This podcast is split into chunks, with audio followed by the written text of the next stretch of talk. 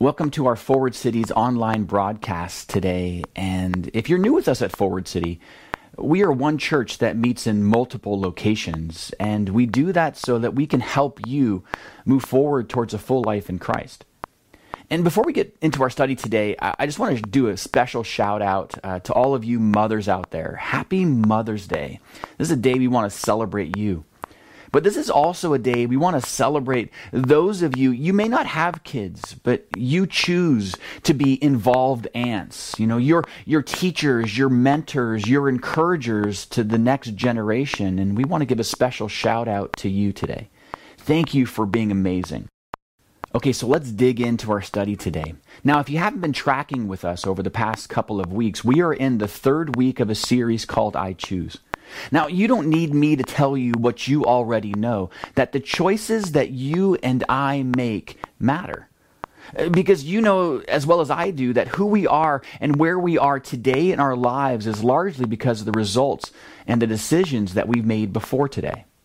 And while we can't change our decisions and we can't change our actions in the past, we can take care to make the wise choice today for our future because who you are and where you will be in the future is largely influenced by the choices that you make today and going forward.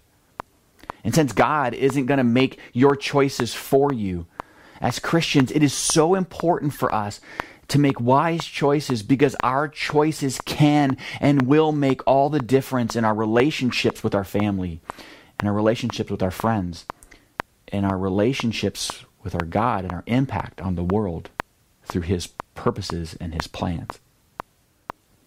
Last week, we talked about our need to choose discipline over regret. Now, today, before we dig into that next choice that you and I need to make, I want you to imagine something with me. Imagine for a moment that everyone likes you. Everyone listens and respects your thoughts and your ideas. They laugh at all of your jokes and they support and even applaud all of your decisions. Basically, everyone thinks that you are awesome. Okay, you got that in your mind? Okay, now get it out of your mind. I mean, because it's not going to happen. Nope, no matter how hard you try, no matter what you do, you will never, ever please everyone. And you probably can't even please all the people that you consistently want to please because you care about them. You can sit back and say, Well, I don't care what other people think about me. But you do care what some people think about you. And you can't please everybody. And you more than likely can't please even the people you care about. You can't please them all the time. Now, for a moment, what I want you to do is I want you to imagine something else with me. Not some pipe dream, not something that not something that can't happen, but I want you to imagine with me something that absolutely can happen. Something that we as Christians long for to happen in our lives. Imagine with me waking up every day, not having to live your life with the pressure of feeling like you have to please everyone else, like, like you have to measure up to their thoughts or expectations of you. Like waking up every single day, not having to worry about what others think about you because you are in a place where you are so motivated with pleasing Jesus that the approval of other people doesn't seem to matter to you very much. Because deep down, you know that what you're doing, you were doing what you were created, recreated, and called to do. And this drives you, and the approval of others don't distract you. Now, can you imagine that? And see, not only is this possible, but this is what your and my Heavenly Father wants for every one of His children. That's what He wants for you. And that's what He wants for me. It's the choice that you and I need to make today and today going forward. That we choose purpose over approval. Now, we need to understand that approval isn't necessarily a bad thing. I mean, it wasn't until I was about 11 years old when I was seeking the approval of girls that I actually started washing my hair more than once a week and, you know, putting on deodorant and kind of caring about how I looked a little bit. It wasn't a bad thing. See, the problem is, though, that most of us, without even realizing it, we're living for the approval of other people. I mean, we live and we operate. Do you like my clothes? Do, do you like my hair? Do, do you like what I'm doing? Am I important enough? Are you following me on Instagram? Do you like my job, my house, my kids? Do you like me? Do I fit in? Do I measure up? Do you approve of me? And you've seen it in others and you've seen it in yourself that any time that you are consumed with what people think about you, you tend to forget what God says about you. And when you're consumed with those things, it'll stop you from pursuing the purposes that God has for you. The writer of Hebrews gave us an example of someone who wrestled with this decision, and his name was Moses. Now, before he was the man that God used to lead the Hebrews out of slavery in Egypt, before he used him to, uh, you know, to lead the people across the parted Red Sea, through the desert, in victory over the surrounding armies, to the border that, of the promised land that God had promised his people. Before he was the spiritual leader who God used to teach the Israelites about their God and who turned them from slaves into a nation that would be used to bless the entire world. I mean, before all of this, Moses was born in Egypt as a slave. He was the youngest of three children with his sister named Miriam and his brother named Aaron. And as if being born as a slave wasn't bad enough, Moses was born during a time when the Pharaoh was so afraid of the Hebrew slaves because there were so many of them that he wanted to control the population so there wouldn't be a huge revolt. And he ordered that all the baby boys to be killed. And while thousands of Hebrew babies were thrown into the Nile River by the command of the Pharaoh to die, in a moment of defiance, Moses' mother protected him by keeping him hidden after he was born. And while Pharaoh's men went door to door after three months, she realized that, that she couldn't hide him anymore that he was getting too big and, and he needed to move around and she couldn't hide him. So, in another act of faith, she put Moses in the river. But, but she didn't throw him in the river like the rest of the mothers were made to do. She put him in a basket and she placed him at the mouth of the river in some reeds on the bank. Now, I don't know why. I mean, maybe, she thought that, that this baby had more of a chance out in this basket, just floating downstream, hopefully getting picked up by someone who was going to take it and care for it. Maybe she thought that that baby had more of a chance in the basket than it did with the Egyptians. But what she didn't know, what she didn't realize, was that God had a plan to free the Hebrews and to make them into a nation that the Messiah would eventually come from. And so, because of that, this baby had an integral part in that plan. And so, this baby didn't stay in the reeds long before it was rescued by Pharaoh's daughter. Now, being unable to, to nurse this child, she hired a Hebrew woman to do the job. And that woman just happened to be Moses' mother. Man, I love how God works things out. Now, after Moses was weaned, uh, the Pharaoh's daughter raised him as her adopted child in the palace, surrounded by the luxuries and the posh of Egypt. See, Moses grew up in the palace, but he knew that he wasn't Egyptian. He knew that he was adopted. He knew that he was a Hebrew.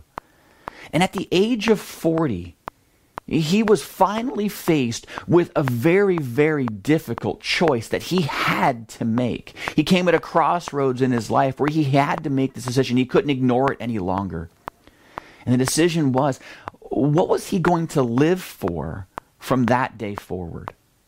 I mean, he could either live for his past and he, he, could, he could retain the honor and the privileges and the opportunities and the riches and the approval of, being the son of Pharaoh's daughter. Or he could choose in an instant to give it all up so that he can identify with God's people. You know, there wasn't a third option. He couldn't choose a middle road. He had to either choose life in the palace or life identifying with the slaves. In Hebrews chapter 11, the writer gives us his decision. It was by faith that Moses, when he grew up, refused to be called the son of Pharaoh's daughter. he chose. Here's, see, here's our word. He chose to share the oppression of God's people instead of enjoying the fleeting pleasures of sin. He thought it was better to suffer for the sake of Christ than to own the treasures of Egypt. We know from reading the account of his life in the Old Testament that Moses wasn't perfect. I mean, it took him 40 years to get to this point where he chose to identify with God's people. I mean, he had lived 40 years of his life in posh and in luxury in, in, in, as the son of Pharaoh's daughter. And he knew what was going on in the camps, in, in the slave camps. He knew what was happening there. And yet he chose the approval of his adopted people over what was right. And it took him 40 years to come to that space where he was where he finally made the decision to choose the people of Israel, the Hebrews, his people, God's people, over the approval of his adopted family. But even he didn't do that perfectly. But the writer of Hebrews is summing up his life, even, even through all of the challenges and even through all the mistakes that he made. They're summing up his life and they're saying that he consistently, from that point on in his life, chose calling over comfort. He chose God's purposes for him over people's approval. And through that, Moses learned that whenever you are choosing God's purposes for you, it gives you motivation to keep going when, when things get complicated or uncomfortable, or we, even when they begin to hurt. Because, see, this is so important. Uh, because whenever you and I are doing what God has made us and remade us and called us to do, we have a spiritual enemy that will try to stop you and stop me. But as we learn from David and Esther and Mary and Paul and Moses, when you choose what God has saved you and called you to do, when you lean into that purpose over approval, critics can't stop you. Opposition doesn't deter you. Challenges don't slow you down. And comfort doesn't hold you back. Throughout his life, Moses was able to choose God's purposes over people's approval. And the reason why he was able to do this is because it says in Hebrews that he was looking ahead to his great reward. It was by faith that Moses left the land of Egypt, not fearing the king's anger. He kept right on going because he kept his eyes on the one who is invisible. Now, I know that people's approval is really nice. But we need to remember as Christians that there's a greater reward than people's approval because the greatest reward is the approval of God on our lives, the smile of God on us when we do the things that we are called to do. See, Moses faced all sorts of opposition. He faced it from his enemies, he faced it from Pharaoh, he faced it from his own people. But he kept going. And we ask the question why? Why did he keep going? Because he was pleasing God. See, that was what God had called him to do. And his story reminds us how in the New Testament, when Peter and John and some of the other apostles were preaching Christ, and some of them, some of the religious leaders came up and said, "You can't, you know, you can't speak in that name anymore." I mean, they had already beaten them. They'd already put them in prison, prison a couple of times. And they were saying, "You can't keep preaching in this name." But the apostles replied back as they said to them, We must obey God rather than man. See, we can't please everybody. So why are we still trying to do it? I mean, ultimately, what does it matter? What does their opinions matter anyway? We can't please everyone, but we can please God. See, when we recognize that, suddenly we are set free from relying on the opinions of other people because we are doing what God has called us to do. And there's power in that, there's purpose in that. And that's worth devoting your life to. We need to stop devoting our lives to the approval, to gain approval of other people but as Christians to devote our lives to the purposes that God gives us. And we become focused on that. The approval of other people just kind of falls away. Now, before we finish, I have a couple of discussion questions for you and your family, your home church, wherever you're at. Here's some things that we want you to discuss with them today or this week. The first question is In what areas of your life do you choose approval over God's purposes? And the next question is What is something that you can choose to do this week that will please and honor God. Now, it may not please and honor other people, but it will please and honor God. What can you do this week to put aside other people's approval so that you can please and honor God?